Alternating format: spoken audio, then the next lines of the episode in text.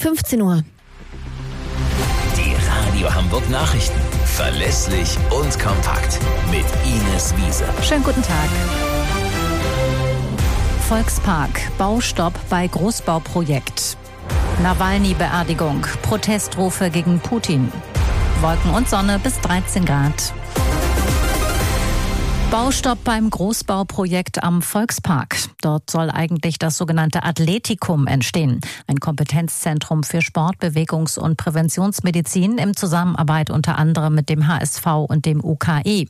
Wie unsere exklusive Recherche ergeben hat, hat allerdings der Generalunternehmer Insolvenz beantragt. Carolina Koplin. Die Ronge Industriebau GmbH aus Niedersachsen strebt eine Insolvenz in Eigenverwaltung an, wie mir Sascha Lindemann gesagt hat. Sprecher für den Projektentwickler 10. Nord Team Volkspark GmbH. Er sagt, die Gespräche laufen und er zeigt sich zuversichtlich, dass zügig eine Lösung gefunden wird.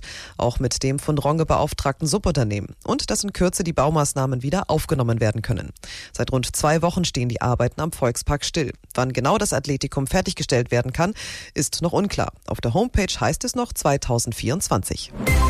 Ein 32 Jahre alter Bundeswehrsoldat soll in der Nacht vier Menschen erschossen haben, darunter auch ein Kind, und zwar in den im Landkreis Rotenburg-Wümme gelegenen Gemeinden Schesel im Ortsteil Westerweseder und in Botel.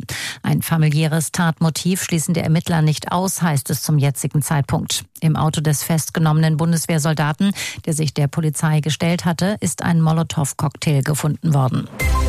Die Hamburger Polizei hat gestern Abend wieder einen Raser aus dem Verkehr gezogen. Er war mehr als doppelt so schnell unterwegs, als eigentlich erlaubt war. Mark Elvers. Der 20-Jährige war mit seinem schwarzen Hyundai auf der Bargteheider Straße in Rahlstedt unterwegs.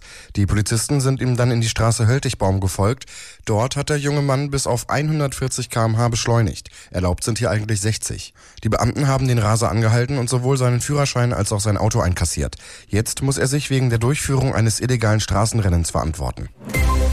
Am offenen Sarg mit dem toten Kreml-Gegner Alexei Nawalny haben Angehörige in Moskau Abschied von dem 47-Jährigen genommen. Am Rande der Beerdigung haben Menschen offen gegen Präsident Putin protestiert, berichten Reporter der deutschen Presseagentur.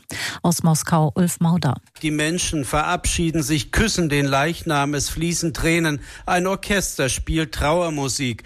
Tausende Menschen sind noch auf dem Weg zum Friedhof von der Kirche, wo es zuvor eine Trauerfeier gegeben hatte. Viele rufen, dass Kreml-Chef Putin seinen Gegner habe ermorden lassen und sie skandieren Russland ohne Putin. Russland wird frei sein. Die Polizei schritt zunächst nicht ein. Und das waren die Nachrichten aus Hamburg, Deutschland und der Welt.